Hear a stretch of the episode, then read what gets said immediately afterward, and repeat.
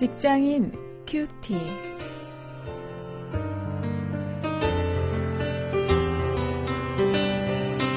여러분 안녕하십니까? 2월 18일 오늘 마태복음 3장 1절부터 12절까지 말씀을 가지고 삶의 목적을 주제로 말씀을 묵상하십니다. 누구를 위해 존재하는 인생인가? 이런 제목입니다.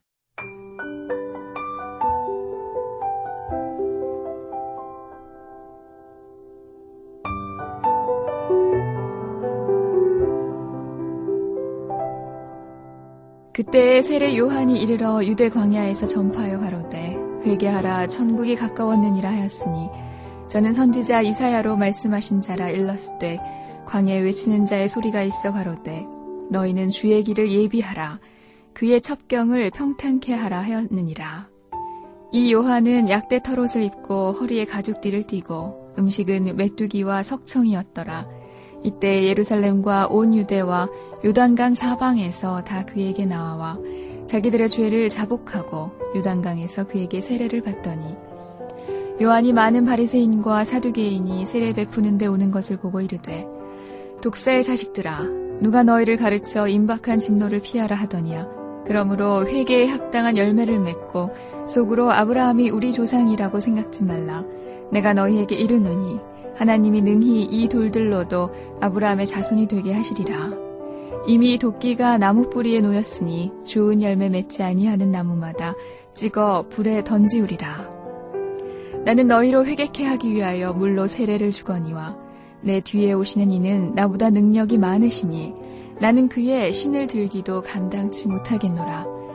그는 성령과 불로 너희에게 세례를 주실 것이요 손에 키를 들고 자기의 타작 마당을 정하게 하사 알곡은 모아 곡간에 들이고 쭉정이는 꺼지지 않는 불에 태우시리라.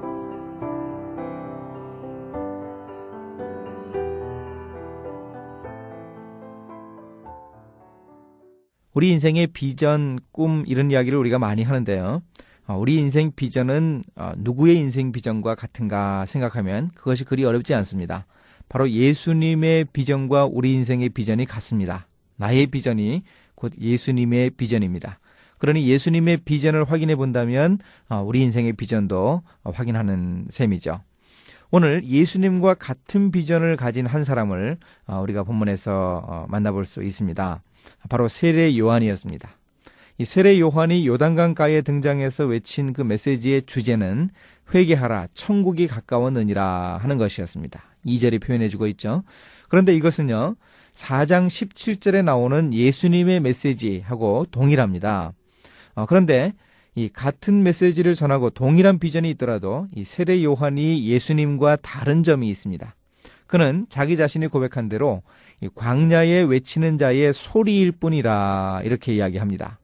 들어야 할 사람들에게 들리고 나면 그저 사라지고 마는 것이 소리 아닙니까? 이 세례 요한의 정체성이 바로 오늘 우리의 정체성 아니겠습니까?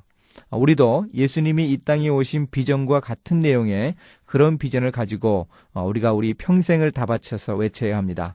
우리도 세상을 향해서 회개하라, 천국이 가까웠느니라 이렇게 외쳐야 합니다. 어, 그러나 우리는 어, 예수님과 다른 점은 세례 요한처럼 어, 우리는 세상 사람들에게 들리면 사라지고 마는 소리라고 하는 것입니다. 이것으로 우리 인생은 만족할 수 있습니다. 이제 4절부터 12절에 보면 세례 요한이 어떤 삶을 살았는가 하는 것을 보여줍니다. 요한은 이스라엘 백성들에게 회개의 세례를 전파하는 이 독특한 사역도 했지만 요한이 했던 가장 의미 있는 일은 예수님을 가리키는 일종의 손가락 역할이었습니다. 온 힘을 이 손가락 끝에 모읍니다. 그리고 자신의 뒤에 누가 오시는가 이 그분을 가리키는 것이죠.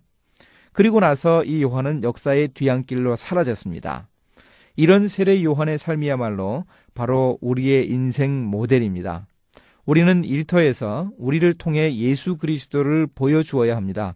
아, 우리가 이 인생에서 해야 할 일은 무엇인가 하면 아, 우리의 삶을 통해서 예수 그리스도를 최대한 보여주는 것이죠. 사람들에게 가장 효과적으로 어, 알려주는 것입니다. 그렇게 사람들에게 예수 그리스도를 소개하고 우리는 어떻게 됩니까? 우리는 사라져야 합니다. 우리를 내세워서는 안 됩니다. 아, 우리는 세례 요한의 말대로 그저 광야에서 외치는 자의 소리이기 때문입니다. 아, 그러니 아, 우리는 이 세례 요한과 같은 이런 멋있는 조연의 삶을 살아가는 것 이것을 우리 인생의 목표로 우리 삶의 목적으로 삼아야 할 것입니다.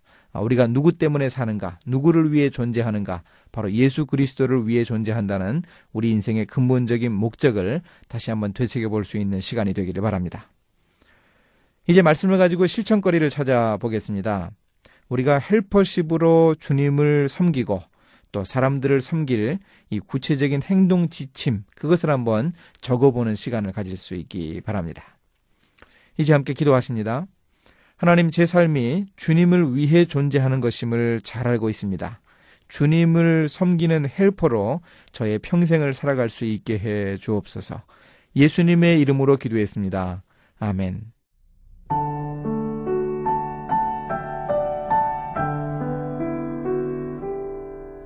구영삼 조태영 공저인 헬퍼십이라는 책을 보면 세례 요한을 가리켜 주연 같은 조연이라고 표현합니다.